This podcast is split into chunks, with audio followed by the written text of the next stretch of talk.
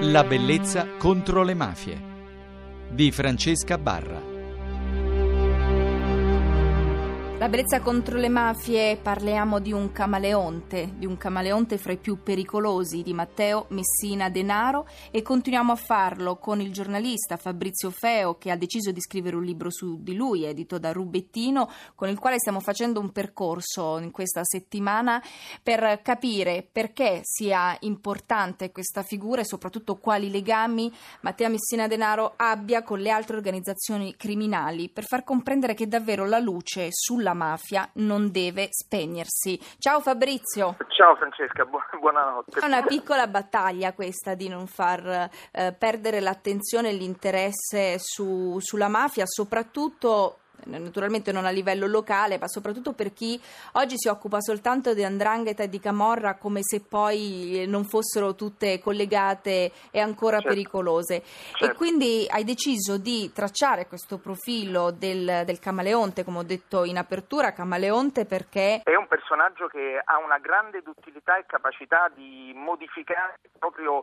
atteggiamento, il proprio modo di porsi, se essere violento, spietato, obbediente, eh, a regole antiche, sa eh, modificare su taglio diplomatico in modo eh, quindi discorsivo e dialogante rapporti che magari fino a un attimo prima ha tenuto facendo pesare sul piatto la spada e la capacità di fuoco di un'organizzazione criminale che è stata colpita durissimamente ma non si sa però certamente fino, fino, a che punto profondamente. Dicevi bene tu, non, bisogna fare attenzione perché io ritengo che la mafia la si respiri e, e, per mafia io intendo davvero questo insieme di consorzi, perché ormai questo sono, che fanno affari criminali, perché se si tiene conto di questo probabilmente ci si accorge di quanto è grande il rischio. Il dato che è sfuggito a tanti per tanto tempo è eh, l'articolarsi delle organizzazioni criminali in modo eh, organizzato e dialogante a la, varie latitudini intendo,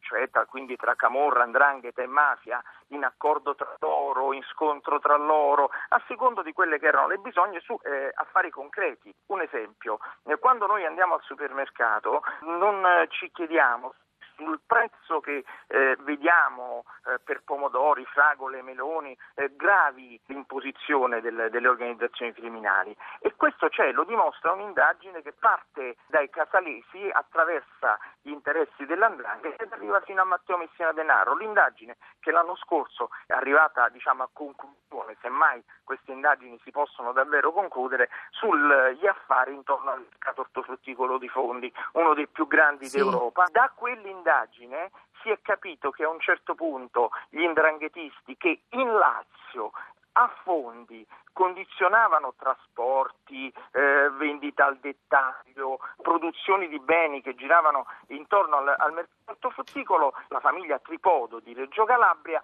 a un certo punto era stata costretta a mollare e questi ingredienti erano stati costretti a diciamo, abbandonare il controllo della situazione. Perché? Perché erano subentrati i casalesi, la camorra eh, di Caserta, in accordo con chi? Con uomini di Matteo Messina Denaro, gente di Marsala, insieme avevano realizzato quello che il procuratore eh, antimafia Piero Grassi ha ribattezzato una sorta di federalismo criminale, eh, federalismo mafioso, cioè una eh, sorta di accordi non solo per veicolare e vendere a determinati prezzi, ma anche perché ci fosse il controllo di un clan piuttosto che di un altro, di un'organizzazione piuttosto che di un altro. Questo a cosa ci fa pensare?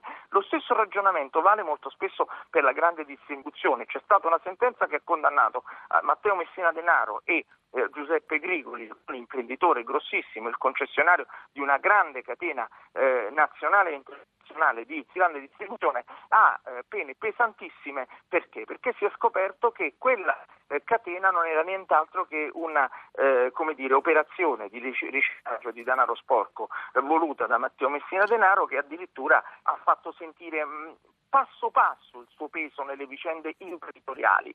Matteo Messina Denaro anche per questo è un camaleonte, un uh, uomo che è stato capace di eh, sciogliere persone nell'acido e che però eh, al tempo certo. stesso eh, al tempo stesso interviene su questioni di carattere manageriale con il figlio di un imprenditore. E a proposito di questo mi hai anticipato un altro tema che volevo trattare con te domani, quello delle vendette, ma lo facciamo allora questa notte, perché questo è un argomento di cui abbiamo parlato moltissimo e che ha veramente colpito i nostri radioascoltatori. Leggo dal tuo libro, dal capitolo Le vendette. La partita con le stragi non è chiusa. Cosa Nostra ancora pensa a mettere bombe e già deve provvedere ad arginare un'ondata di pentimenti. Matteo Messina Denaro si sporca di nuovo le mani di sangue innocente. Partecipa all'ideazione di uno dei delitti più atroci compiuti dalla mafia, il sequestro e l'eliminazione di Giuseppe Di Matteo figlio del pentito Santino. Sì. Anche stavolta, secondo i collaboratori di giustizia, si ritrovano insieme Messina Denaro e Graviano. Santino Di Matteo, Mezzanasca, ha preso parte all'attentato di Capace, un mafioso, di cose ne sa e ha ottima memoria. Il suo pentimento è una sciagura per l'organizzazione. Sequestrando il ragazzino, Cosa Nostra tenta di indurre il padre a ritrattare le accuse ai boss. La decisione del sequestro viene presa nel novembre del 1993.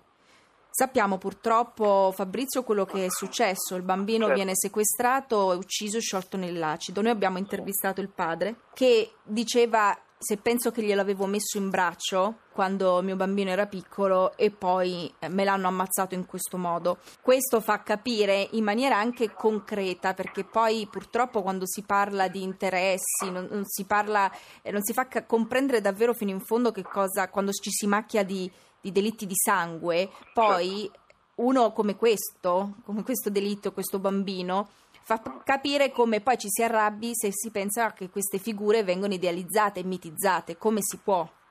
Sì, assolutamente. È un danno gravissimo quello di non riuscire ad avere sempre presente di che genere di soggetti stiamo parlando e quanto si possono essere sanguinari. Nel caso del piccolo di Matteo, addirittura Matteo Messina Denaro voleva far immediatamente compiere la vendetta, dice ma che cosa lo sequestriamo a fare? Ammazziamolo subito il ragazzino e puniamo in questo modo eh, Santino di Matteo. Poi dopo però quando insomma la decisione, eh, qui la duttilità del, eh, del padrino è stata quella di fare il sequestro, ha dato un numero di covi dove poter spostare questo ragazzino che praticamente ha avuto questa, questa grandissima eh, odissea prima di morire nel modo atroce in cui è morto. Ma non è l'unica vicenda. Matteo Messina Denaro partecipa alla decisione e poi eh, alla soppressione di una donna incinta che aveva l'unico suo delitto era quello di essere innamorata di un boss del gruppo eh, di Riina e dei Corleonesi, il boss di Alfa